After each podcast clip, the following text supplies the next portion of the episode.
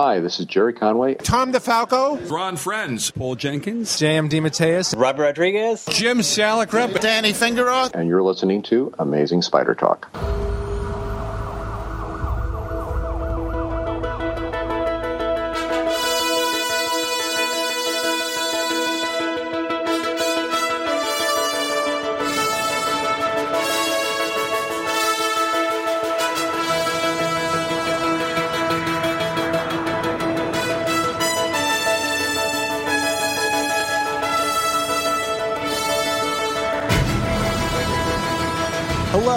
Welcome to the Amazing Spider Talk. My name is Dan Gvozden and I'm the editor of SuperiorSpiderTalk.com.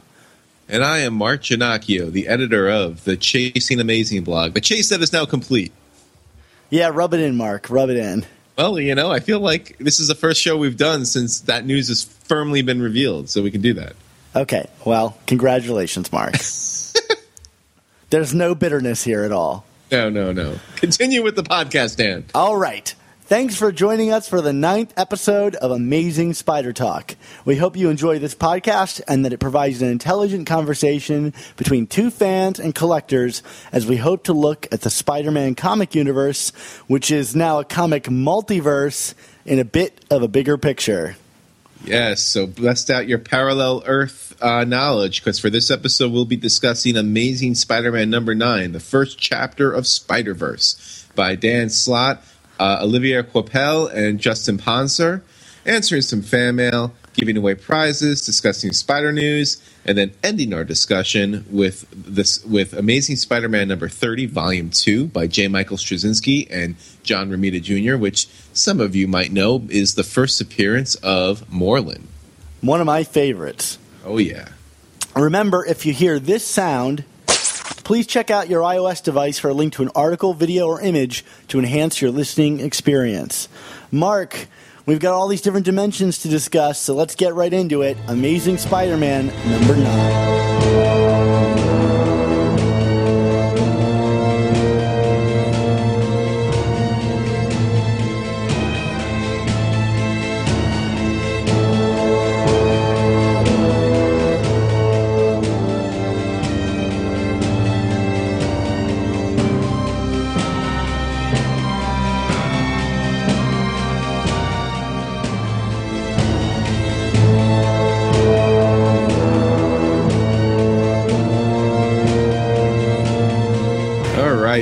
Dan. Amazing Spider-Man number nine. Spider-Verse is kicked off after um, what seems like they've been hyping this event since before Amazing Spider-Man rebooted in April. Um, I think, yeah, we, we got that teaser image, I think, during Superior. so uh, this is what they've been building for. And, you know, we've, we've been a little uh, unsatisfied with uh, the direction of the book lately. It kind of feels like it's, it's kind of rudderless, not a lot of direction going on. And, you know, I got to say, uh, granted, this is a first issue. There's some setup. They're moving chess pieces around, but man, does this book have a direction again? Um, this this this felt like the Spider-Man comic uh, that I liked reading back in the Superior days, where stuff is happening. We're introducing characters. We're seeing characters interact. Um, you know, major major implications, and it, you know, for the first time in months, Dan, I put a, a, a Spider-Man comic book down and was like, "Oh my goodness, I don't know if I can wait two weeks." Yeah, I felt the same way. You know, when I first opened this book, there's an image of Peter lying in bed, and he gets a phone call from Jonah telling him to go and get take pictures. And I thought to myself, "Holy moly, is this the reboot I've been hoping for?"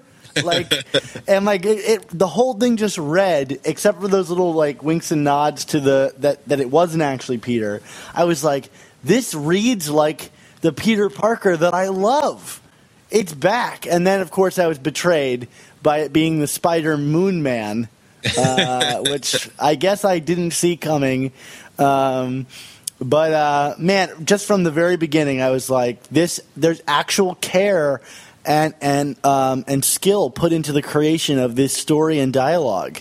Yeah, I mean, you know, let's let's talk about that opener um, here in terms of, you know, in the in the past couple of episodes, we talked about these these uh, death the death lists of Spider Verse. You know, we had the uh, amazing friends get killed, and then Spider Girl's parents, uh, you know, alternative Peter and MJ, and you know, we kind of talked about how like they kind of just seemed something a little cheap and and and and dishonest and almost a little trollish about how those actions went. But you know, here here, I mean, essentially, we we have that beat again. You know, we're introducing a character just to become food for the inheritors. But th- there was this was just so much more inspired and fun and playful and and this this you know I feel like if if these deaths were kind of treated like this earlier that you know, I wouldn't be saying things like, "Oh, it's lost its impact," or "Oh, they're just doing this to get a rise out of fans." I mean, like this is this. There's a lot of craftsmanship and how this. It's it's very clever the the way the way the reveals are unraveled. Um, this the, you know this is how you got to do these kind of scenes if you're if you're Dan Slott at this point, in my opinion. I mean, I do think that it's a bit of a retread, but I mean, it may just been Coipel's artwork is so dynamic and like that standoff is so wonderful.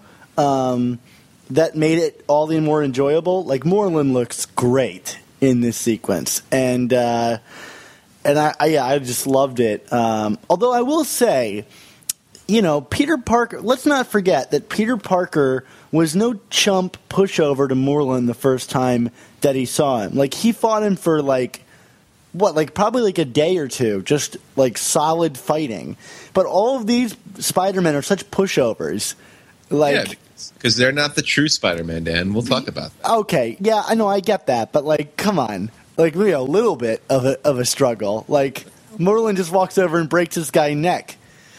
I, I, I mean, that doesn't bother me at this point because I'm expecting a different kind of payoff. Now, granted, if we don't get that payoff, then I'll be like, oh yeah, that was kind of lame. But um, you know, put a pin in that. All right, yeah, no, it's not a big deal for me. I'm just like thinking to myself, like, can any of these guys at least stand up to this guy? I know. oh yeah, poor poor Moon Man Peter. Um, yeah, I mean, Coipel's art is just gorgeous throughout, and we'll talk about it a bunch over the course of this episode. But I, I do think that the, the script had a lot to do with the the joyfulness of how this scene played out because that's really what it was. It was joyful. It was like the way the way it kind of like un, unfurled, you know, bit by bit and panel by panel. And yeah, that's obviously the art is driving that, but you know. I, I do feel the script was responsible too, and how, how Dan kind of weaved that together. I mean, it, like I said, it was it just felt more lively and inspired, like uh, like confident. You know, like like you know, Dan Slott wasn't. You know, you got to think. You, you almost have to wonder. You know, Slott likes to talk about himself as history's greatest monster, but you know, he's he's got to know when he's writing some of these other bits that he's going to be pissing people off, and you know, does he want to deal with the flack? You know, this was a guy who got very upset and defensive with some of the stuff that happened after Amazing Spider-Man 700, and rightly so. But you know, like like you know, you can only play the play the Bond villain for so long before you know, like um, before it starts to get to you. So with this, it's it just felt very confident. You know, like I'm going to do this. I'm going to introduce this. I'm going to I'm going to pull one over on you, and then we're going to get into the real story. And I just I, I just really liked how he set that up. So let's talk about the next scene that we go to, which is Morlun returning back to the whatever dimension or plane it is that the Inquisitors uh, occupy with um, the Great Weaver, as we yeah. learned several issues back. Um, and uh, we see some interesting characterization of Morlun. What did you think about that, Mark? Yeah, I mean, it, it, he he is definitely uh, procrastinating about coming to the old six one six, um, which I think is really cool because you know this guy has lost twice before to six one six Spider Man, and, and and just the dynamic between and, and we saw this in prior issues too, but I, I really feel like it got sold well in this issue. The dynamic between all of the different inheritors, the fact that it's and, and I'm going to say the name wrong. It's it's Deimos, Daemons. Yeah, that Deimos is what I'm calling him. Okay, let's well for consistency, we'll we'll settle on that. You know, kind of goading Morlun, like you know, what what's the matter, brother? You know, like what you know, why can't you go do this? It, it, it, like I like that these that these characters have these distinct personalities and these flaws, and and you know, it it also is setting the stage for you know their master plan to ultimately unravel, which I think is good because not that you want to tease that the good guys are going to win, but you know the inheritors for the most part are being depicted as so powerful and so deadly that you know if you don't at least you know if you if you, if you don't know about the hole in the Death Star, you know what hope is there at the end of Star Wars, right? You know what I mean? Like, right. yeah, I mean, it, it- you know, it would be it's a it's a one in a million shot, but it's still a shot, and and I feel like the the the dissension amongst the inheritors is what's going to be their ultimate undoing, and I like that that's being planted here. Yeah, we haven't seen Karn for a little while. Um, and there's some interesting theories going around on the internet that he might be like the Peter Parker of their universe, but that would be very strange to me. Um, But uh, what I what I what I wanted to say about this is I continue to just love the how the mechanics of all this works. It seems very clear to me now about how all, everything works out. Although I, one thing I am curious about is what is the motivation uh, for uh, the Inquisitors to be doing what they're doing right now? Yeah, why is now the time? Yeah, what and why uh, spider totems? We're going to talk about this in you know our, our when we talk about the older issue with the first appearance of Morlun, but you know he seems to be driving a lot of energy from other things. So why are they after spiders particularly? And I'm, I'm guessing it's probably just some retroactive rewriting of the character, which you know all villains go through. But I, I do want to know what is so imperative to them to be doing this all at once. I mean, could it just be the awakening of Cindy? Yeah, I I guess we're going to find out about that. Um, this this other, the bride and the Scion. Yeah, Yeah. Definitely some high level mysticism here.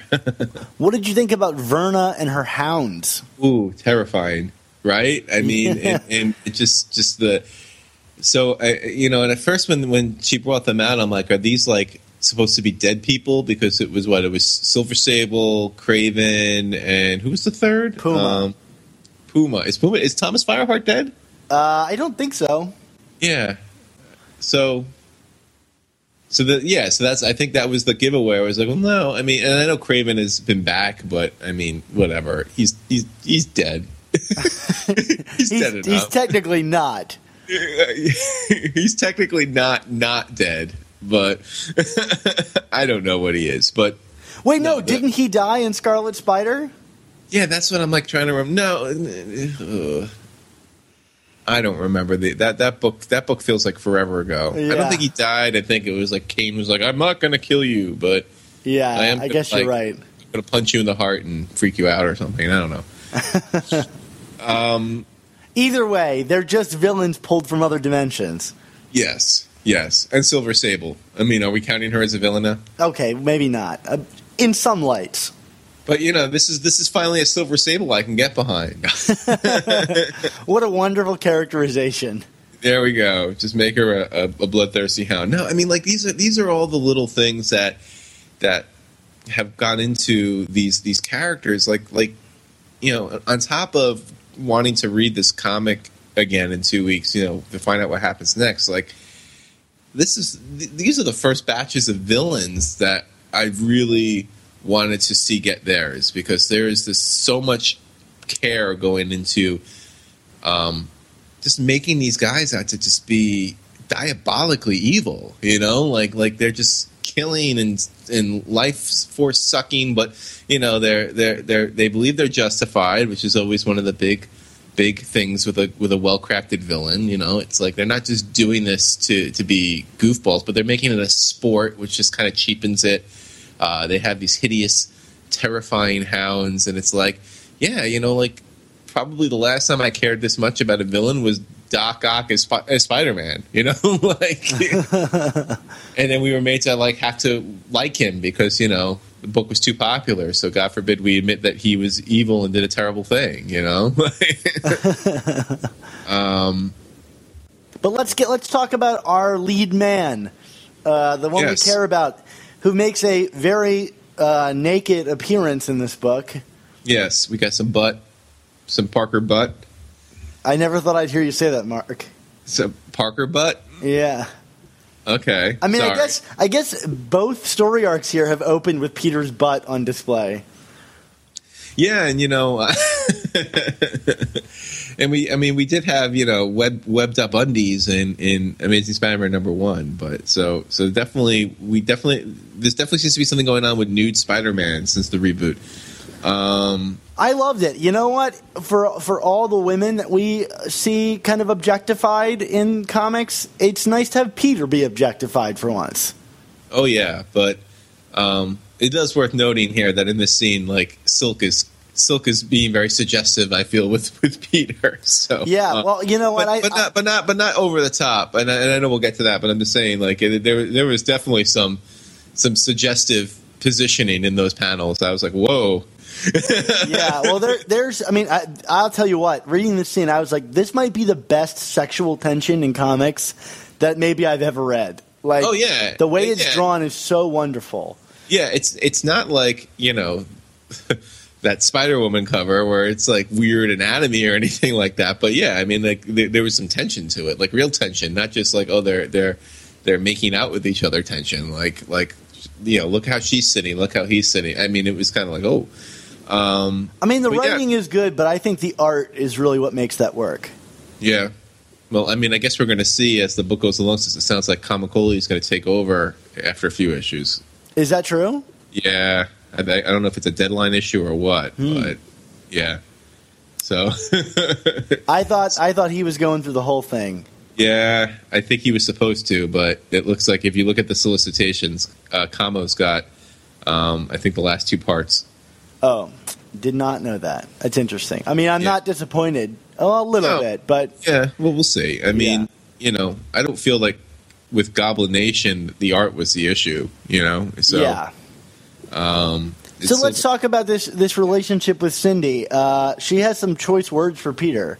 Yeah, she wants him to get out of town, which is like really brassy. I mean, you know, like I'm still not totally sold on this character as like someone that I need to see issue in and issue out. And I know for the purposes of the story, we obviously need to get a lot of her because I think she's going to play a key role to you know that that why and why now question you were asking. Um, but you know, like as not to jump ahead, but as this as this issue kind of you know progress, you know, the stuff with Cindy, like I, I I'm now maybe seeing, and maybe I'm overreading, but you know, there seems to be a purpose behind all of this seemingly seeming Peter bashing we've been getting over the last few months. It's like, you know, and, and, and the character himself is still kind of playing himself as an insecure joke, but um, you know, the the setup of Spider Verse is that these characters are drawn to him because you know he's he's the one. He's he's he's he's, he's the he's the best you know he's the best of them all, and I think you know I think hopefully what they're what they're going to try to set out to do is well okay why is that the case? And now he needs to go prove it kind of like what he did in Spider Island you know like uh, I did this you know? And and so Cindy kind of coming around and like dismissing him it's like I, I feel like those were words that will come back to haunt her because I'm assuming that the setup is going to be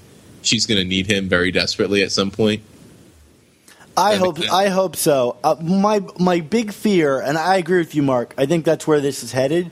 My Yeah. only fear is that like it turns out that like Peter Parker is the Scion or, or whatever it is, the Scion, whatever, and Yeah. like he's like fated to do this. I don't want that. I want him to earn his place as the the one Spider-Man by something he does, like something that's unique to Peter.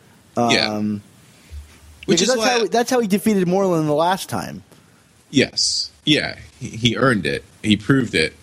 Um, and and not for nothing, this is that's a that's an ending we didn't get in Superior that we thought we would get as well. Right. So, which made me think at one point, you know, I, I and I don't know if I said this on the show or on my website or both, but you know, when I was reading one of those last epi- issues of Superior, the the, the Spider Verse issues, there was a part of me that was like, why isn't why wasn't this the finale to Superior? Because this feels like that's where it's setting. You know what I mean? Like like how else are you going to prove who's the true Spider Man by like bringing everyone ever in and have Doc undone by his his over reliance on science and his ego and all that, you know, whereas Peter earns it in a different way, you know, where so yeah, we need we need this I, I agree with you. We, we this this can't just be like something that, you know, you know rubs two sticks together and it happens for him. You know.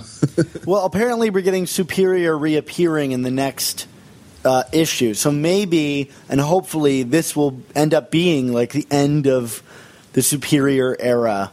Um, one one can hope that, that it'll be addressed and and dealt with. Yeah, because Um, I'm guessing. I mean, I wonder for timeline purposes if it's going to be superior from the 2099 timeline. Yeah, and then he goes back in time again. You know, um, maybe we'll be provided more context for his decision for giving up.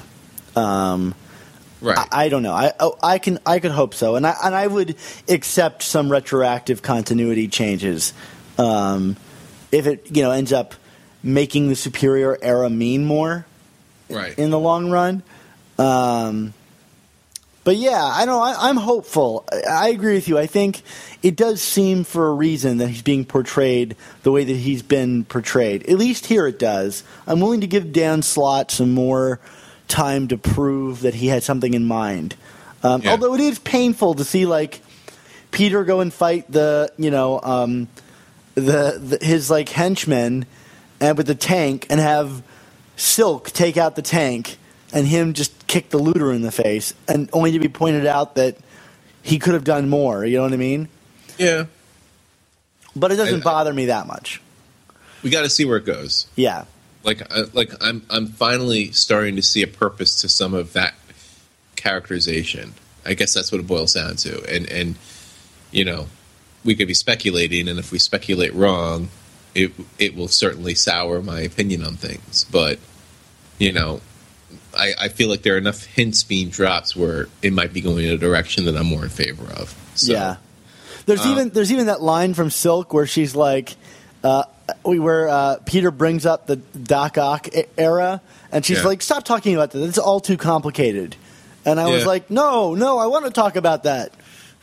Yeah.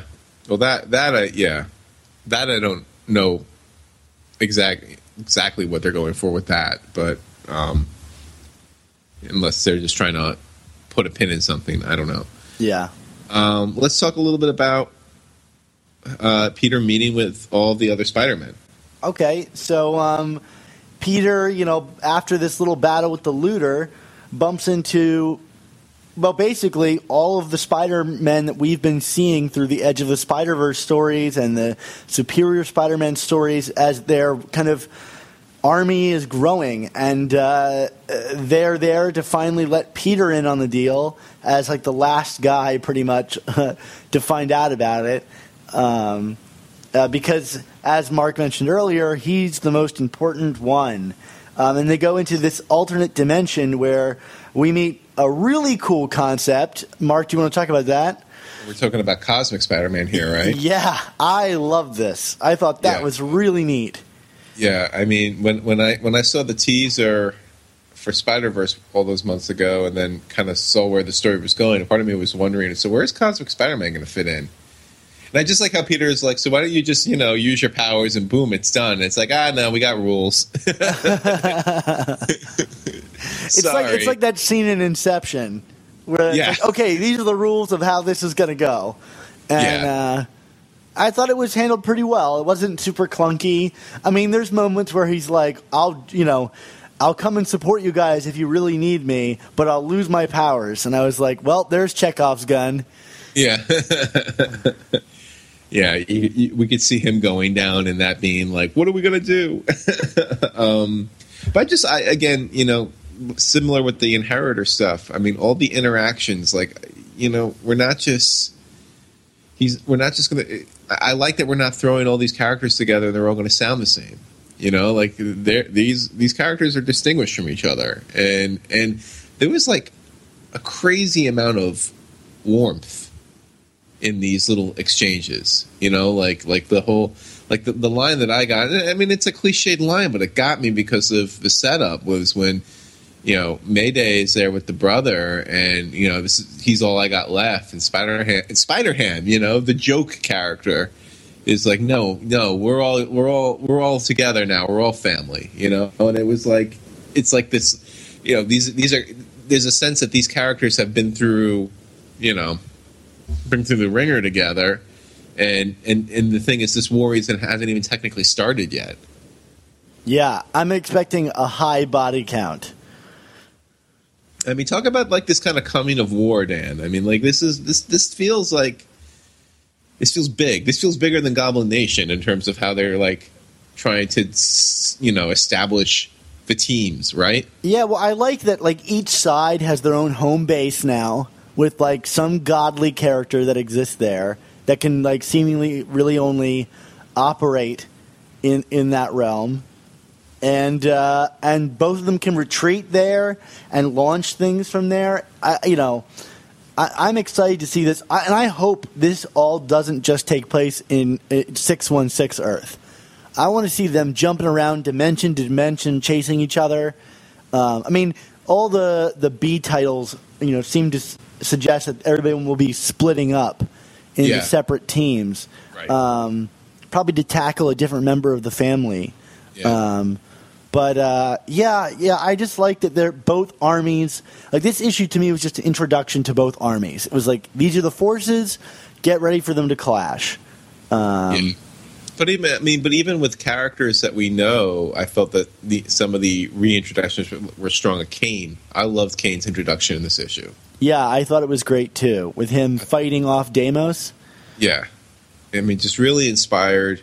You know, the the, the line about protecting the children again, like it, it, it you know, it's it's defining Kaine in a certain way. You know, like he's not just the demented clone. You know, like he's he's got this sense of ownership and guilt of his own kind. He's you know he has no responsibility, but he has guilt. You know, and and and I feel like that got tapped into here. Um, It, I even want to know what's going on with the other, and I don't think I've said that sentence in like ten years. Yeah, well, I mean, when they kind of revisited it in Scarlet Spider, you know, they, it was kind of used out of convenience. You know, like they, they used it, then they didn't, then they did, then they didn't, and you know, the upshot was what? I don't know. Well, maybe Right. maybe this story. I'm hoping this story can wrap up what the other was all about and what m- the whole Morlun thing. I I also really just want to know how did Morlun come back to life twice. Um, I mean, I guess the Great Weaver could maybe weave him back to life. Comics, Dan. Yeah, I know, but the, yeah, what an actual reason. because, like, if that's the case, then I can imagine this story ends with the Great Weaver weaving everyone who's died back to life. The Great Weaver weaves a snow globe, and everyone's inside the snow globe. Right, there you go. It's lost. Well, no, that was uh, Saint Elsewhere, I believe, was the snow globe. Oh, no, no, but uh, people also suspected Lost could be in a snow globe. Oh, I see, I see. Sorry, Yeah, no, it's fine. Um, it's fine, you idiot. yeah, yeah, yeah. I'll, I'll, I'll accept it. I'll accept it. Okay, okay. You know, I'm actually referencing the the actual original. Yeah, ref- yeah, yeah. I didn't know what that was. So you're Yeah, smarter yeah. than me. Yeah. Oh, whoa, whoa, whoa, whoa, whoa, whoa. um, so the backup story, we're getting more inheritor fun, right? Yeah, I thought this was really chilling, uh, but like also again, you know, like we haven't seen. We have the Spider-Man like on death's door, like struggling to fight. You know, uh, and I was like, yeah, Yeah, yeah. Oh, I, we did jump over the ending of the front story, which brings back one of your favorite Spider-Man. oh, Miles Morales. So, were you one of the very nerdy people who got upset by the missing one in the Earth designation for Ultimate? Uh, no, but I'm the nerdy person because I didn't know that. Um, I'm the nerdy person that got upset about the lettering in this. Okay, I you know what? Like I find your nerdiness to be like more acceptable. I mean, maybe it was a type. I mean, the the, the response from like like Tom Brevoort got like a bunch of the questions about that in his um Tumblr feed. Did he get questions about the lettering? No, no, no, no, just the Earth designation because I guess it was six one zero and it's supposed to be one six one zero, Yeah. and um, he kind of dismissed it as well, like he was just ripping on Nick Lowe in in his answers like all day just for random things, like you know, and they clearly have some kind of inside thing going on.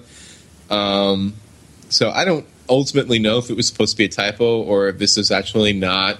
They've Deal. said, they've said that it was a typo. Uh, Okay. And Slott both said it was a typo, and that it was different in the script.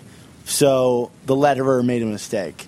Okay, gotcha. But for listeners who don't know, my problem with the lettering in the Miles Morales sequence is if it is the Ultimate Universe, which it seems to be, the Ultimate Universe's text dialogue uses both uppercase and lowercase lettering, and here it was all uppercase. And I guess the real place you could see this um, portrayed the best is in the Spider Man series, where, like, depending on what universe they're in, it changes.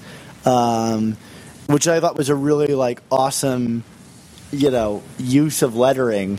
Uh, but maybe someone didn't let in the letterer here know what was going on with that. Um, I mean, it's not a big deal, but this Eh, is this is me being ruined incredibly everything. nerdy. You This ruined might- Christmas. this You ruined might- Christmas. this might be the nerdiest I've been on this show ever. Okay, so what you're saying is that the letter. Uh, sorry. Uh, oh, Dan. Um, so I cut I cut you off with the B story. Was there anything else you wanted to add to that? I mean, I feel like the way we've talked about this issue, we're kind of like jumping forwards and backwards and around. So I don't, you know. Yeah, I think we've said. I mean, the B story really it's just a lot of talking over dinner, establishing more about the Inquisitors. But what I did like in the final moments of this story, other than the Spider-Man fighting, you know, back, is that like each one of the Inquisitors um, makes a statement about what the Great Web or the Great Weaver and their mission means to them, and they all have very different ideologies about um, what it means to them, and and and it really helps establish their characters. But even more so, like you said earlier, Mark, it really shows potential room for unraveling um, of their team. Yeah, I, I mean, like I said, I, I, I think when you're dealing with a threat this dire and this supposedly insurmountable, you, you know, you need the hole, in the, you, you, need the the wombat, the one with the the wampa. What, what, what- come on, Star Wars nerd, help me out here. The little little thing that Luke would shoot on Tatooine. Oh, uh, he used to shoot womp rats Womp rats, thank in his you. in his T sixteen back home. Yeah. They're no more than a meter wide. Yes, there we go. We need we need that meter wide sized hole in the core of the Death Star, you know, like to give us hope. Because otherwise, you know, i- i- if and when the heroes succeed, it's not going to be, it's not going to feel earned. It's not going to feel believable. You know what I mean? Like so. Anyway, that's just me and Womp Rats. Okay, thank you for that nice little diatribe that that managed to uncover more of my nerdiness. There you go. Well, you know, the the the Force Awakens, Dan. I'm so excited.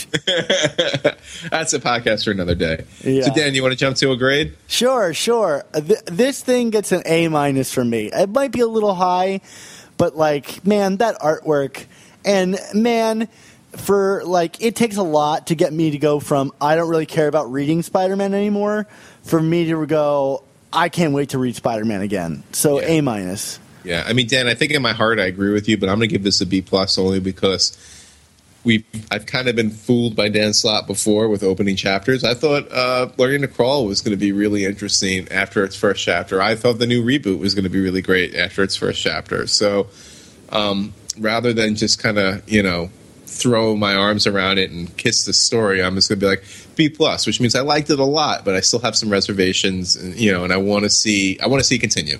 That's what it boils down to. I want to see this continue. I will. I will say though, Mark, and see, I don't know if you back me up on this. This very clearly does not seem like an ends of the earth level story. No, this seems much more sophisticated. Awesome.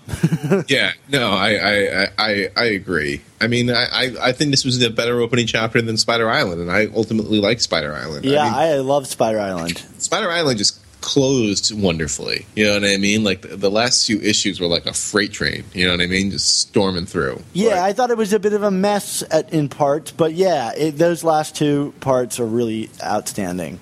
Um, so yeah, um, B plus for me with with with room to go higher. If you know this, this would be one of those ones I could retro- retroactively raise it if the rest of the series comes through. How does that sound? That sounds great. So let's um, let's talk about some some of your comments and emails.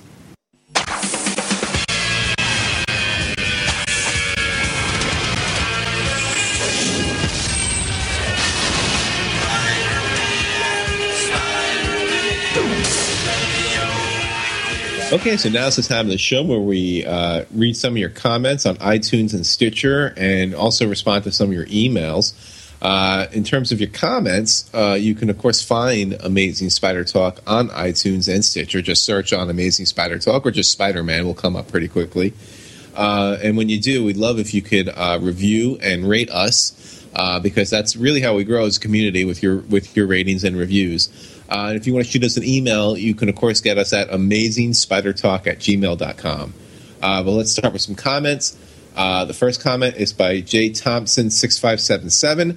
Good conversation on one of my favorites, five out of five stars. And, and Jay Thompson writes, I've been a Spider Man fan literally for as long as I can remember, so it's fun to hear other fans talk about the webhead. The hosts are longtime readers and collectors with a large knowledge base that they share with you. It also helps that they maintain a fun and upbeat presentation, which is no mean feat with the inconsistent quality of ASM at the moment. Give them a try. Awesome. Thanks, Jay Thompson. Yes. Um, our next comment comes from Alan slash Falcon. I don't know if this is two people or whether Alan is a Falcon and has somehow managed to type in these words. Maybe he's Sam Wilson's half brother or something, or Oh, yeah, that's actually a good idea. Okay. we'll Yeah, maybe he's taking over the mantle now that Sam Wilson is Captain America. Captain America. Ah, Either way, this ambiguous person or persons writes spectacular show, five out of five. Uh, it's crazy. I started listening to this podcast to have something webhead related to listen to while playing the Spider Man Unlimited game. The Spider Gwen interview episode got me buying Spidey comics again, and now I'm playing Unlimited, listening to the podcast, and then they talk about the game, even as Spider Gwen is announced as coming to the game. Everything's coming up Spider Verse, but really, this show is just so much fun and interesting and insightful. Thank you, Dan and Mark, so much. I've even subscribed to Marvel Unlimited to follow along with your older discussions about Superior Spider Man, and I simply love your take on the series and character, and it's like an incredible value add to my Unlimited subscription. Marvel needs to sponsor you guys because you certainly caused them to get a bunch of my hard earned money. Two thumbs up. yes. We're never we're never going to be sponsored by Marvel, but we like the idea that uh, you think that that might be something that could happen. Who knows? and we're, we're happy to, to, to help you. And I still have not played Spider Man Unlimited. My actual current social Marvel game addiction is Marvel Puzzle Quest. You're you're missing out, Mark, on on know, on something that will slowly steal your soul. See, I, li- I, I I like things that are more like uh, what do you call it, Candy Crush instead of uh, runners. You know, the, the the so that's that's why Puzzle Quest works for me. Plus, I get to build up cards. Yeah. I have well, level there's- seventeen Iron Man. Well, guess what? I have a level 90 armored Spider-Man in Spider-Man Unlimited, so I got to play this game. That sounds too good to be true. it's awesome. Um, so now we got some emails, right, Dan? All right. Yeah, we have some emails. So our first email, do you want to take it away, Mark? Yeah, I'll take this one. Uh, this is from a, a good friend of the show, Tom Aiello, who's also a, a member of our fan club. Uh, and Tom writes, "Where do you think Spidey fits in as a leader compared to the likes of Captain America, Wolverine, and Iron Man?" He's talking about this in reference to the uh, Spider-Man and X-Men uh, series that's going to launch next month with um, Spidey teaching at the Jean Grey School. Um, so, Spidey as a leader, Dan, what do you think? I mean, I think in a pinch, like that's he's fine, and I think we'll find out in in uh, Spider Verse how good of a leader he is. But I mean, I, I think Spider Man can barely handle himself. Uh, you know, rushing headlong into battles and things like that. I've always just I like him best as a solo character. So I, I think he could be, but uh, I'm not really sold on it. I mean, his leadership has always seems to be called into question. I mean, I do question Wolverine being part of that list. I mean, I know Wolverine taught at the Jean Grey School, which is kind of the whole point. You know, why Spidey's going to be taking over because of the death of Wolverine. Um, but I mean, Wolverine's kind of a. I mean, his whole gimmick is that he's you know this lone wolf who does what he does its best. Uh, but Captain America, Iron Man are, are obviously leaders. Um, you know, but I, I mean, Spider Man doesn't really compare to them. But Uh, whenever Not- he's not- put into a leadership position, they just kind of make fun of him. Yeah, well, they'll. I mean, the Avengers make fun of him, but even like in books like Maximum Carnage, where he's you know kind of leading that ragtag bunch, it's like you know his his leadership is constantly called into question. It's like he's always con- and and Spider Man is one of those great characters that's kind of always proven right in the end because of his uh, his his moral standing, but like he never gets the credit as being a leader. You know. Yeah. Um, what about this next question, Dan? All right, our next question is from Dennis Mercer. Um, and he writes Now that Spider Verse is upon us, what are your favorite Spider Man crossover? He thinks that Spider Island is a high watermark. And Mark, I think you and I would agree about that, yeah? Yeah, I, I, I mean, if you're talking about a crossover that's specifically emanates out of the pages of Spider-Man, then yeah, yeah we're talking about um, Spider Island. We're talking about um, Maximum Carnage. Carnage.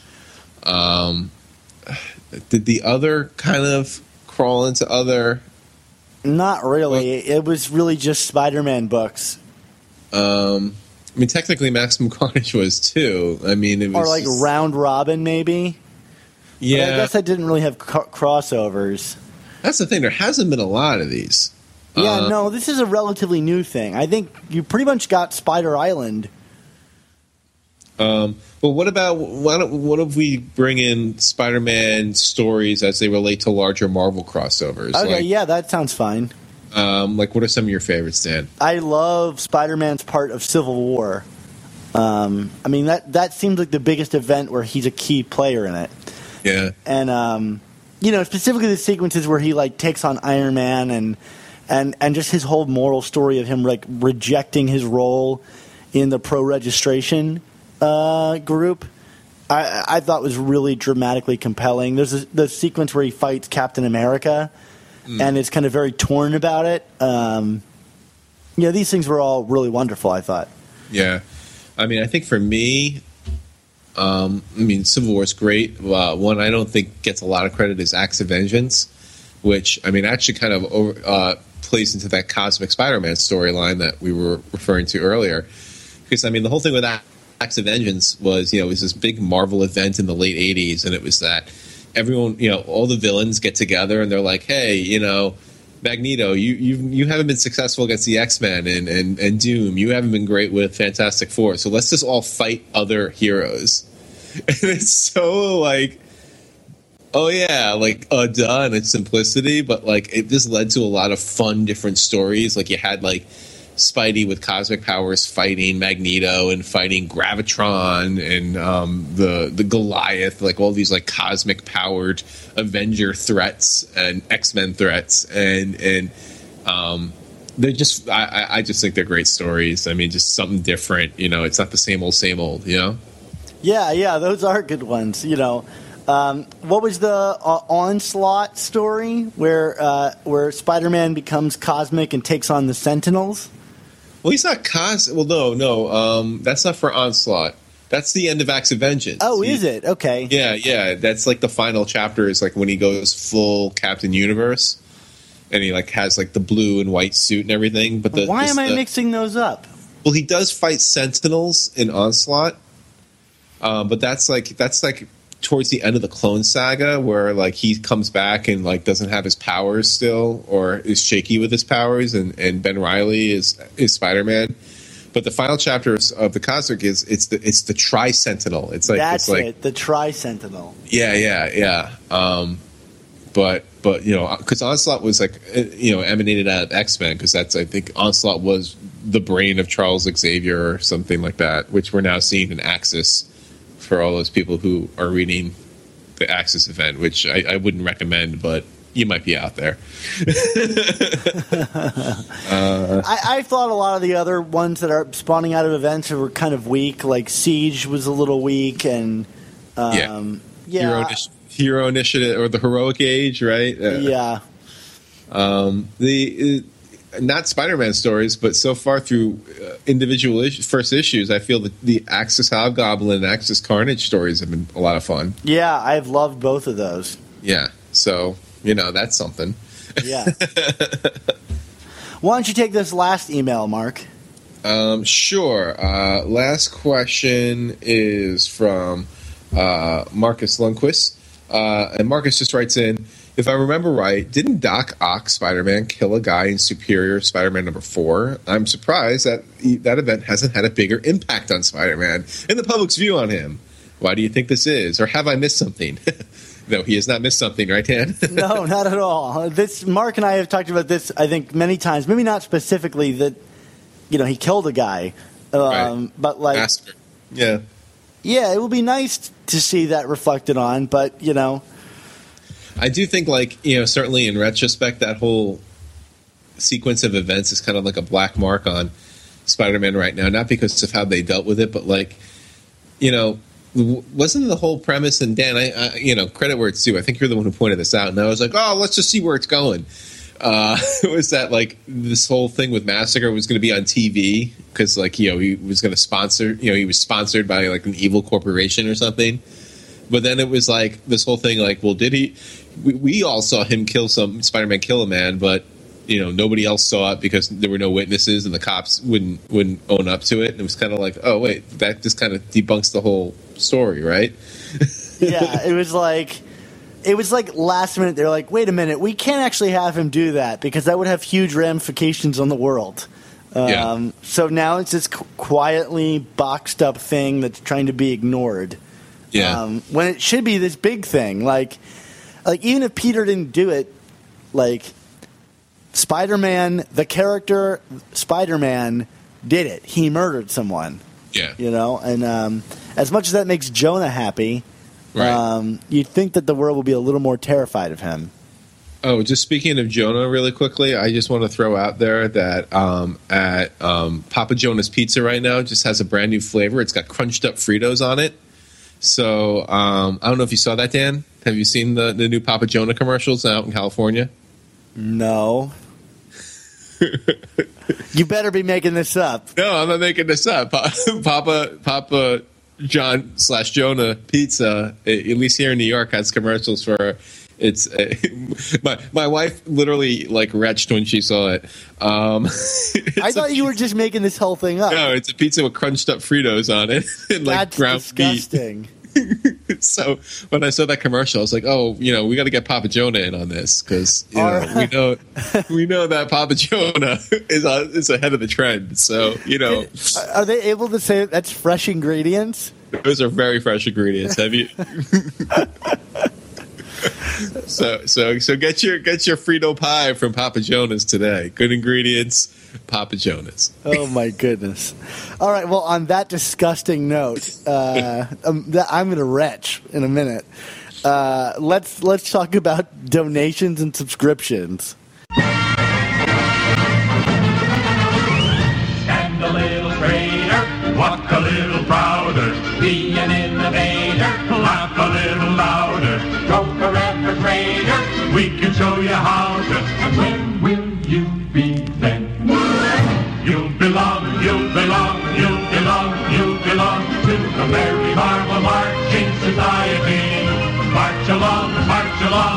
along to the song of the Merry Marvel Marching Society. If you growl, if you groan with the dour, sour outlook, if you howl, if you moan, you can lose your sour sauerkraut, but keeping trim and in step with the vim and outstep of the Merry Marvel Marching Society. Yes, hopefully, uh, you know, you're not donating uh, Papa Jonah Frito Pizza to us. um, because now is the time of the show where we thank all the wonderful people who have decided to donate some of their hard earned money to the show and have opted to join the Friendly Neighborhood Spider Talk Members Club. This week, we don't have any new members, but we do want to thank uh, Niall Pitts and Tom Aiello for their additional donations. You guys are so great. You just keep giving. I, Mark and I can't thank you guys enough. Um, so, like we do on each episode, we assign a member a number and randomly decide who gets what free digital comic from us. We're giving away seven awesome comics, including Amazing Spider Man number nine and Miles Morales Ultimate Spider Man number six, and Superior Foes and Spider Verse Team Up and all new X Men and Edge of Spider Verse. We got all these books to give away. I'm not going to go through who got each one. Just check your emails if you're a member, and uh, and you'll receive your prize. Yes. And if you'd like to become a member of the Friendly Neighborhood Spider Talk Members Club uh, and support our show and be entered into drawings like these, please go to both of our sites and click on the giant button that reads Friendly Neighborhood Spider Talk Members Club. Uh, I, I think I've reached my quota in saying it today, Dan. I'm not going to beg you for more. Okay. Instead, I'm going to urge us to start talking about some spider news.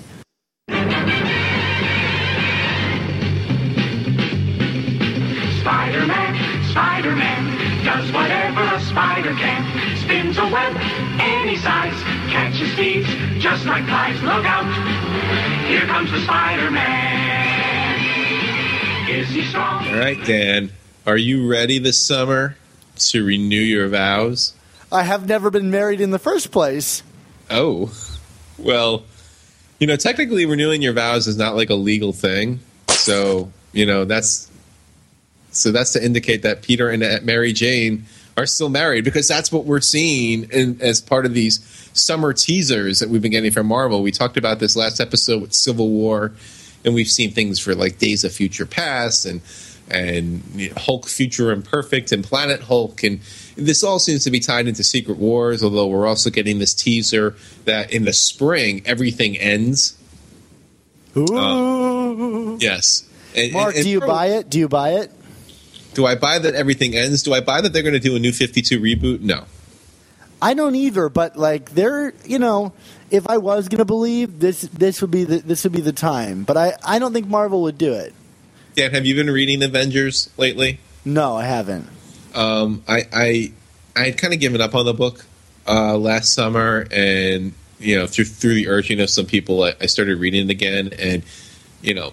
Basically, the theme of Avengers right now is all like parallel worlds and, and what they're calling incursions, which is like the Illuminati. Which, for those not familiar, it's the um, it's kind of like the the Marvel secret society that consists of like Tony Stark, Doctor Strange, Reed Richards, um, uh, Black Panther, uh, Black Bolt. You know, kind of like the the leadership of all the different sects, uh, and they kind of meet independent of all of their different um, interests to come up with ways to save the world.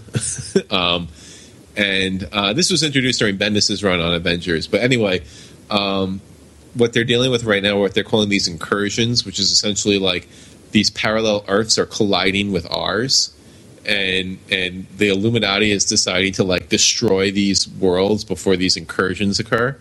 So clearly, that's going to have some very huge ramifications, right? Wouldn't you say, Dan? I would imagine so. you know they're destroying planets you know or, or, or dimensions i guess you would call timelines um, so where i'm going with all this is i you know in terms of this and and renew your vows and everything ends is i wonder if you know something some big button is going to be hit in in the spring and all the books are going to kind of like age of apocalypse style like open up in a new timeline Hmm. so that's the, that's the, be- the that- better. Have we been living in the dark timeline? Yeah, exactly. You know, this is Abed's dark, dark timeline right now. Um, we all have goatees. I mean, I just want to see Peter back with Mary Jane and having a child. Like, I saw that image and I was like, are they trolling me now? Because this is exactly what I want. I think that I think all of the major Marvel books are going to open up in different times, and then something will inevitably happen, and everything is going to be reset back. But I don't think that the whole continuity is going to be rebooted a la DC. I think Marvel has too much pride in not doing that, but but doing this where it's like, did you, did you read Age of Apocalypse in the '90s, Dan? No, I did not. But you know you know the general concept, right? Sure, yeah. it's like you know like the like marvel just like literally like gave everyone a heart attack pulled the plug on x-men for four months and and and did and, and did this alternate timeline i think that's what they're going for here that's my prediction you can you can put that on the board dan All right. Well, so that's your theory about this whole thing. you have thoughts about it dan beyond beyond not wanting to be trolled I guess you're right. I don't really have any thoughts about it. I mean, other than like strange wish fulfillment. Like I was like, oh, remember on the episode, the past episode where I discussed that I really wanted Spider-Man's world to have consequence and to keep growing and developing. This is what it would look like, and I'm like, that's too good to be true. Uh, so, and it wouldn't be arrived at naturally. Right. Um, I mean, But- it's but- cool to see that little girl back again from from One More Day. Yeah, but I have to think that um, this is these these stories, renew your vows, and all these other ones. They're they're going to take place within this the ongoing series of the books because Dan Slott was all over that teaser, and if this was just some like other. You know, ancillary miniseries or event tie-in, one shot. Why would Slott be talking about that on Twitter? Right? he had really weird timing too because he did it right before the announcement of all the new Marvel movies that are that they announced. Right. So everybody was freaking out, like, "Oh my god, that means Spider-Man is going to be in the Avengers," and then that n- ended up not being true, which made me really happy that I didn't report about it on my site because I don't like reporting rumors because ninety-nine percent of them aren't true. Um, but uh, so everybody was assuming that, and then when it didn't happen, they were like, "Well, then what was he talking about?" Yeah. So clearly, this is that. Um, So, what other news do we got, Dan? Well, actually, uh, this past weekend, uh, my girlfriend and I went to Comikaze, or Stan Lee's Comikaze, uh, here in, in Los Angeles, and uh, we got to see Stan Lee, and he sang a song to us. Oh my! um, which was interesting. He sang a song that he had written uh, during the war to get um, people, the the parole officers, to do their jobs correctly. I guess, uh, or not the parole, the payroll officers. Okay. Uh, to do their jobs more efficiently. So he sang us this long song, and I'll tell you what, for a guy who's over ninety, Stan Lee is like the most active person ever. I don't know how he does it. Um, but he was super cool. He just like moseyed on out there. He had a members only jacket on. Wow. Yeah, yeah. Um, anyway, so then we went to a panel, and it was a panel for the 20th anniversary of the Spider-Man the Animated Series show, um, and everybody was there. Uh, the entire cast pretty much was there, um, which is really neat. I got to meet all of them. But then they announced a couple new things. So first off, the cast is all getting back together with the writer of the show to create a new show called Rocket Men that they're going to be, uh, I think, kickstarting pretty soon. Um, so that's pretty exciting. But more Spider-Man oriented. And I don't know when this is going to get started. I actually reached out to the writer to see if uh, he wanted to come on the show and talk more about this. So I'm hoping to get him on our show here in a couple weeks. Um, uh, they're launching a new Spider-Man podcast that should explain all of the questions you might have about the animated series. Um, guess 20 years later, um, and uh, so that was really interesting. Uh, Mark, did you watch that show when it was on the air? I didn't. I'm sorry. No. Well, A little past my cartoon time. Well, it was right dead square in my cartoon time, and uh, I think was a large contributing factor to my love of Spider-Man as a young child. Um, and I guess it started when I was eight, but uh, um, Yeah, I mean, I was in my teens at that point, so I was getting into. Like, I mean, this is not me dim- diminishing this. This sounds really cool. I mean, it was just like one of those things, like, oh, I'm, I'm, I'm- I'm 15. Cartoons are stupid, you know. well, one of the one of the crazy things about that show is, and I don't know how much you know about this, Mark, but in like towards the end of the fi- like you know the last season, Mary Jane had like the whole Green Goblin bridge sequence. Yeah. done with her, and he drops her off the bridge, and she fell just like I guess um, like Black Cat did in the comics through a portal. Um, she just a random portal opened up and swallowed up Mary Jane, and uh, and everybody was like, "Well, what the heck just happened?" And then um, she came back um, in the next season, and she and Peter got married and all this stuff. But then in the final episode of the show, it's revealed that Mary Jane was not Mary Jane. She was a Hydro Man recreation, so like this water being Mary Jane, which you'd think Peter would have noticed. Um, and she evaporates before Peter's eyes in this horrifying scene that's i mean it's kind of emotional because she's like i think the real mary jane is still out there and loves you but this woman that you had like become associated with was just a water being recreation it was terrifying to me as a child I'm sure. and then the show ends seeing Mary Jane just plummeting through this psychedelic portal, calling out for Peter. And I, I asked the the writer of the show about this, and he said, "Well, they had hoped for another season, and they thought by ending it on this cliffhanger, it would assure that they would bring them back for another season." And that ended up not being the case. So, me, traumatized as a child, uh, never saw Peter reunite with Mary Jane. So um, I guess that's some of the information that you can hope to get from this podcast. I would hope that they're going to address these things. But uh, anyway, something something traumatizing from my past, Mark. Yes, apparently. Yes. and speaking of cancellations, what's be what's going to be canceled soon, Dan? well, speaking of cartoons, um, you know, Ultimate Spider-Man, this cartoon that I had a lot of hopes for. Seeing the uh, trailer for it, I was, I love me some Ultimate Spider-Man, and uh, so Ultimate Spider-Man, which is now doing its Web Warriors arc, will be canceled after season three, um, which um, you know might bring some people some joy. Weirdly enough, because people were really upset when it uh, replaced Spectacular Spider-Man three years ago, which was a great show.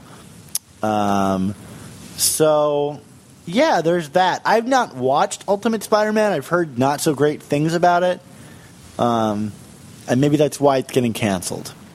All right, I got to watch some cartoons, Dan. Me too, I guess. Moral of the story. There you go. Well, I guess that's all the news that we really have this week. Um, let's go and talk about uh, this classic comic, at least classic to you and I, Mark. Amazing Spider-Man Volume Two, Number Thirty. I'm coming home, I'm coming home. Tell the world I'm coming home. Let the rain wash away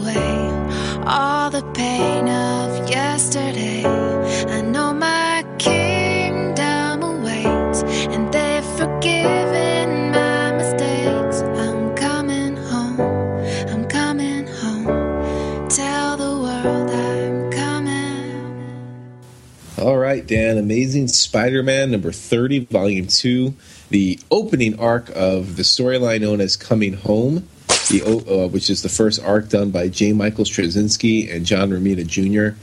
And, and, and boy, is this uh, is this comic kind of like an oasis in a desert for Spider-Man fans when you think about uh, what what we got preceding that. I mean, you know, no disrespect to Howard Mackie uh, and the work that he did, and John Byrne for a long time uh, in the Volume Two reboot. But um, yeah, JMS and, and JRJR just kind of brought a whole new verve and energy to this comic. And uh, you know what we're going to do uh, for the duration of um, Spider Verse is I feel we're we're going to talk about each individual issue in this arc as our classic issue re, uh, re, uh, retro. And, I, and I, I'm going to have fun with this because it's one of my favorite stories of all time, Dan. It is definitely one of my favorite Spider-Man stories of all time. I would put it maybe even my top three. Um, if you've not read this, go out and buy issue 30 and follow along with us, or read the whole thing so that we don't spoil anything for you.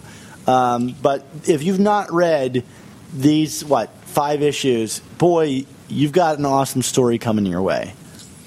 Yeah, I mean, you know what's what's interesting is so you know Straczynski comes on, and Straczynski, of course, at this point, I mean, this, he's a very much a celebrity within this kind of industry. You know, he had Babylon Five to his credit, uh, and, and and a lot of other stuff. I mean, you know, this guy was a powerhouse, and and you know he he definitely takes a brand new approach with Spider-Man, but like he, I, I feel like certainly in the beginning, like he he does so in a way that where it's still kind of true and honors the character. Like, you know, there's this whole sequence in the very beginning of this issue where there's kind of like this ongoing Peter like monologue, or, or it's really of a dialogue with himself. He's conversing with himself, and and it's funny and it's clever and it's fast paced and there's a banter to it, but it doesn't feel like forced or, or out of character. Like and, and, and like to me, like that was like the indication that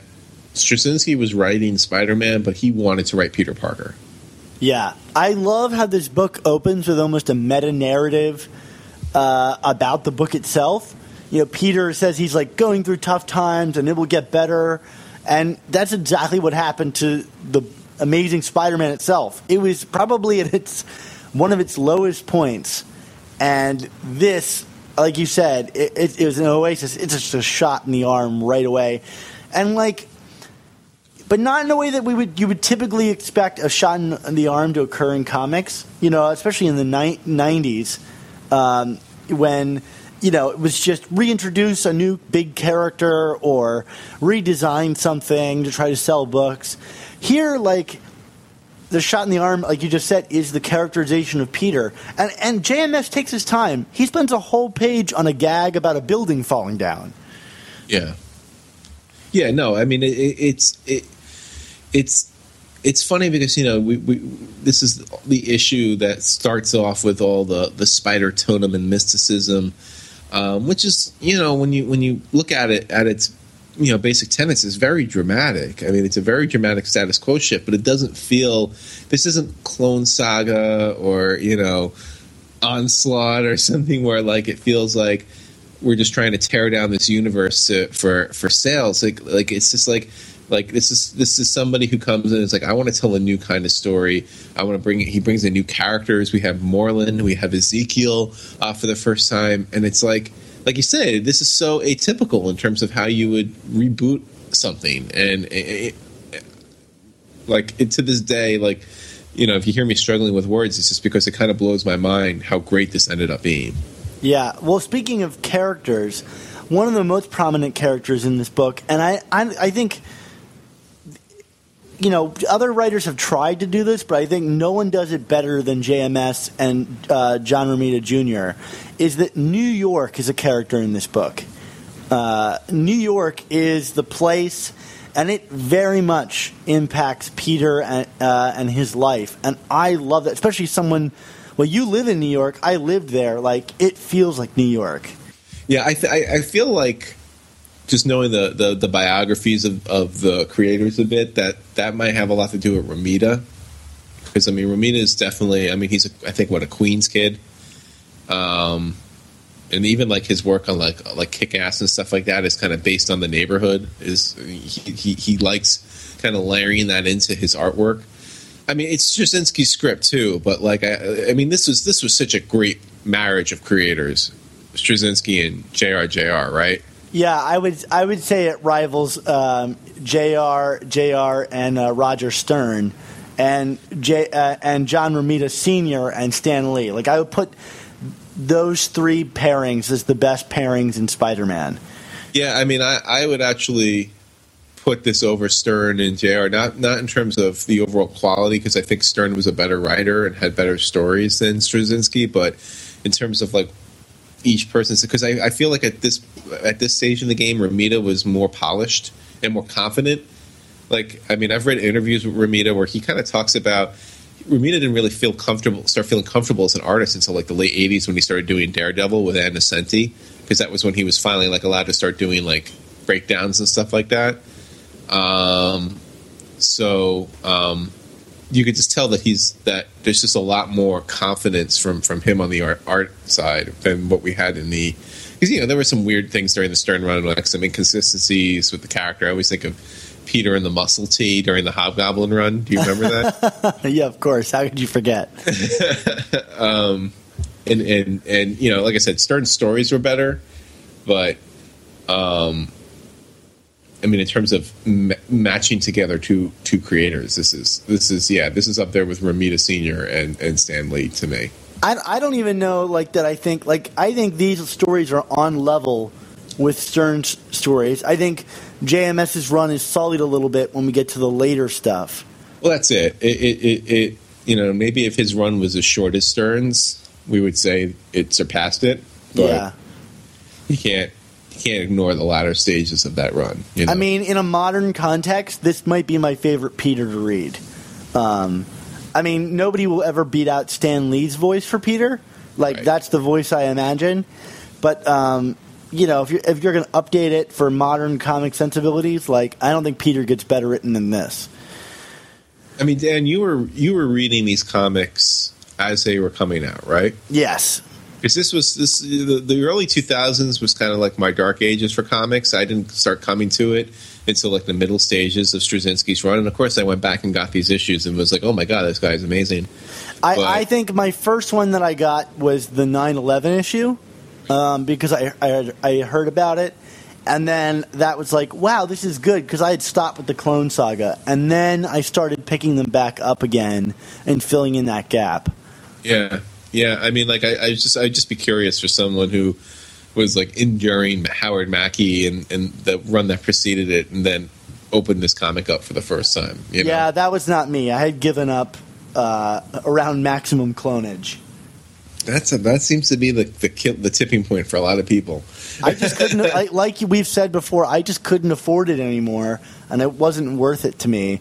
So I started reading like Wolverine comics, which I don't know if that's any better. Feral Wolverine. Yeah, right, with the bone claws. um, so um, we get Peter in high school here, like like kind of like this going back to my old school riff, right? Which I think was just really awesome. Can I can I make a point about this? Something that maybe I haven't expressed on the show before.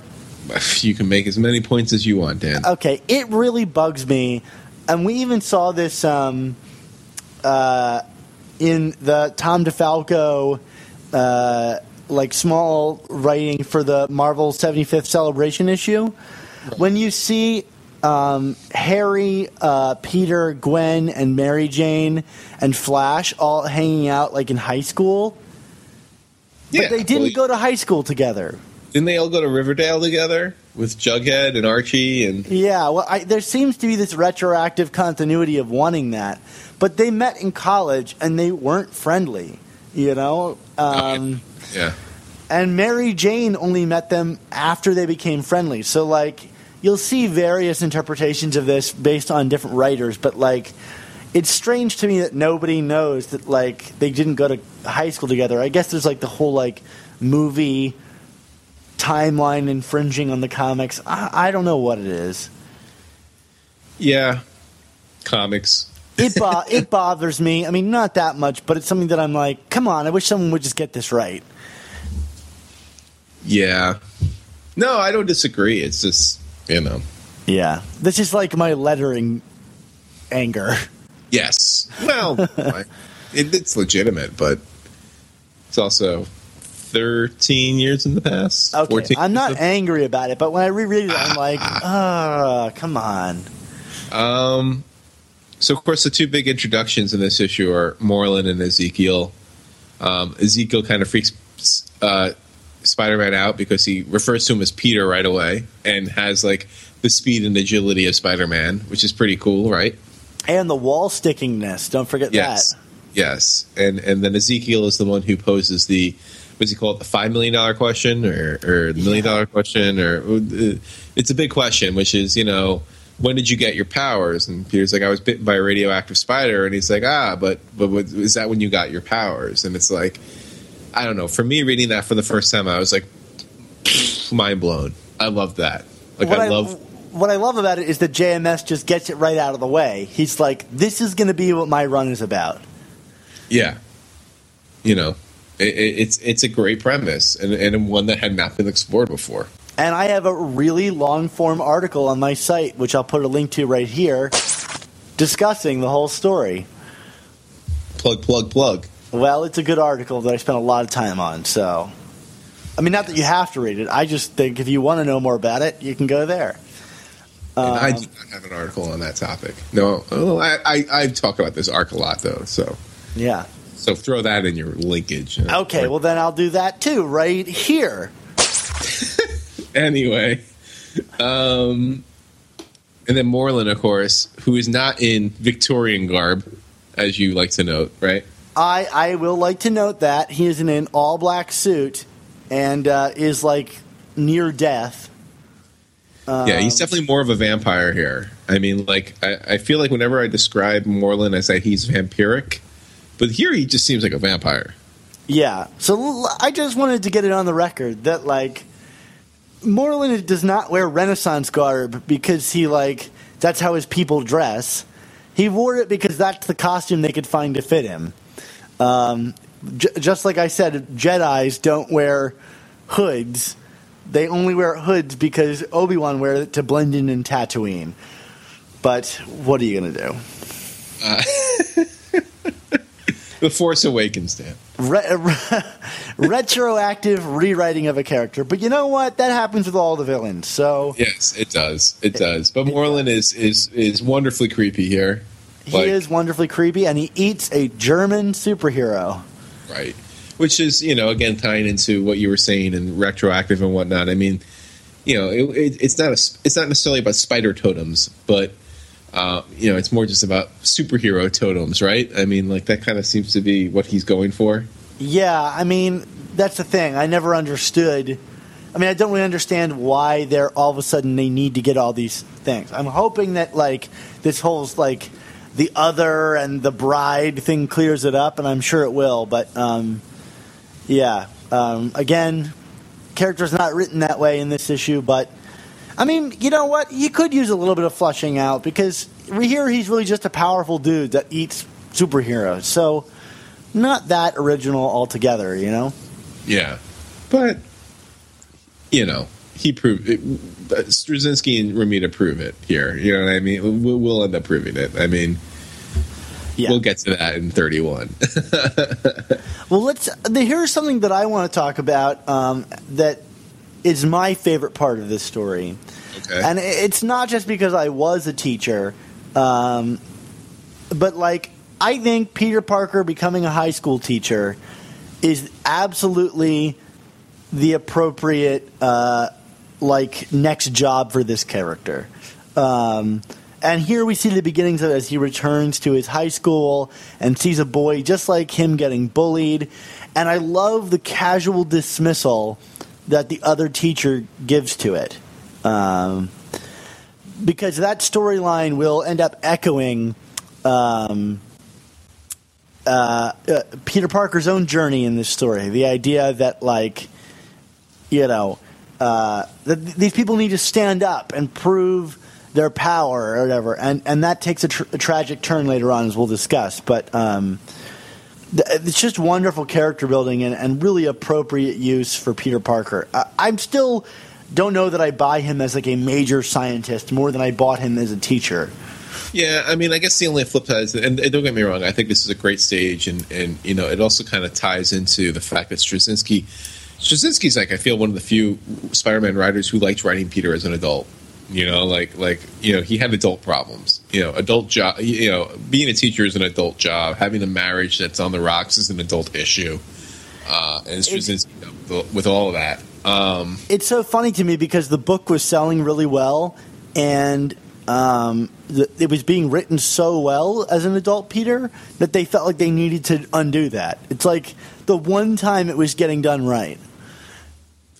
Yeah, well, that I mean, we get into that. I Yeah. mean, that's yeah. Um, but um, but what I was going to say is, I mean, you know, the only the only kind of catch to that in terms of him in that job is that you know, at least with like a job like Horizon or something, like the fact that Peter is constantly like coming and going and is kind of unreliable. Like, you know, if he's just kind of a dude who locks himself in a lab all day, hypothetically, like that's understandable. I mean, when you're when you're teaching in uh, you know New York City school or public or any kind of school, you know, the, there are certain things that are expected of you in terms of being there in front of your class every day. You know what I mean? Like, and and and that I don't ever feel like you know we deal with Peter being unreliable in that, but like we, we, we you know at least in this in in this arc, we don't really see, I guess, the ramifications of you know Peter like losing his job right away, right? I mean, Yeah, yeah, yeah. I, I, I do agree with you. It was problematic for the long term. Um,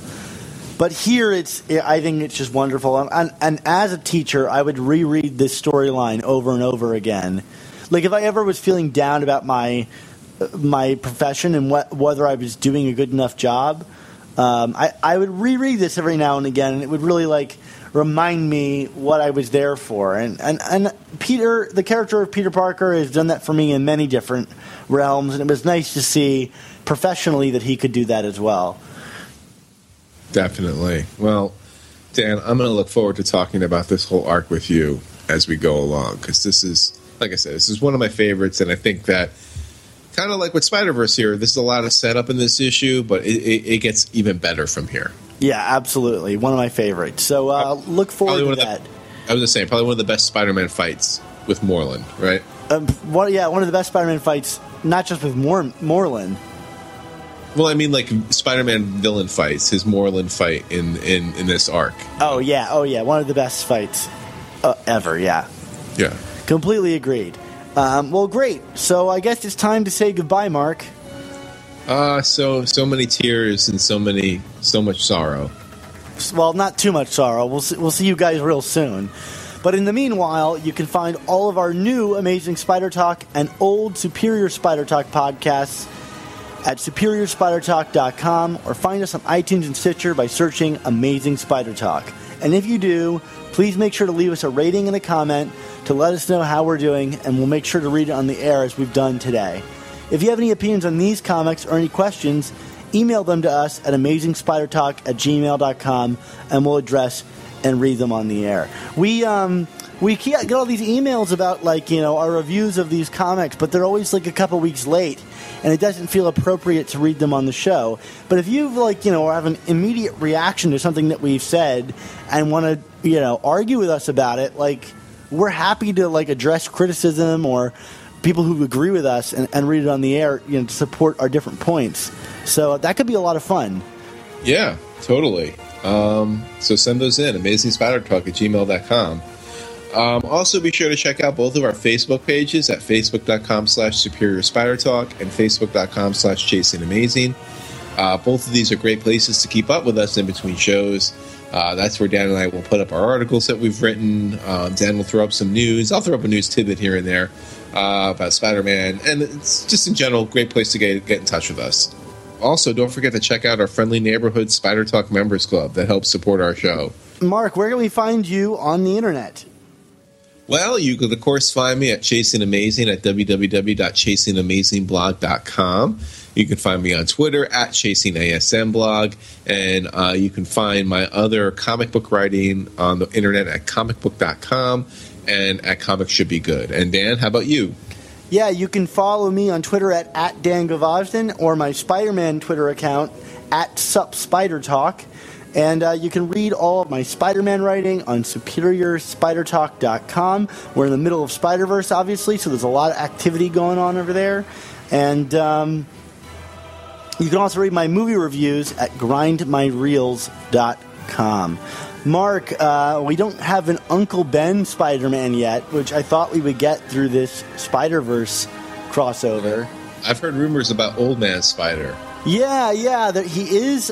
They did have that weird line about not revealing who he is yet, which Yeah. I thought was really odd. Um, so as so as maybe my uncle Old Man Spider would say, can we go there? yeah, I think we could go there. Oh, so you know, with, with great podcasts, there must also come amazing Spider Talk.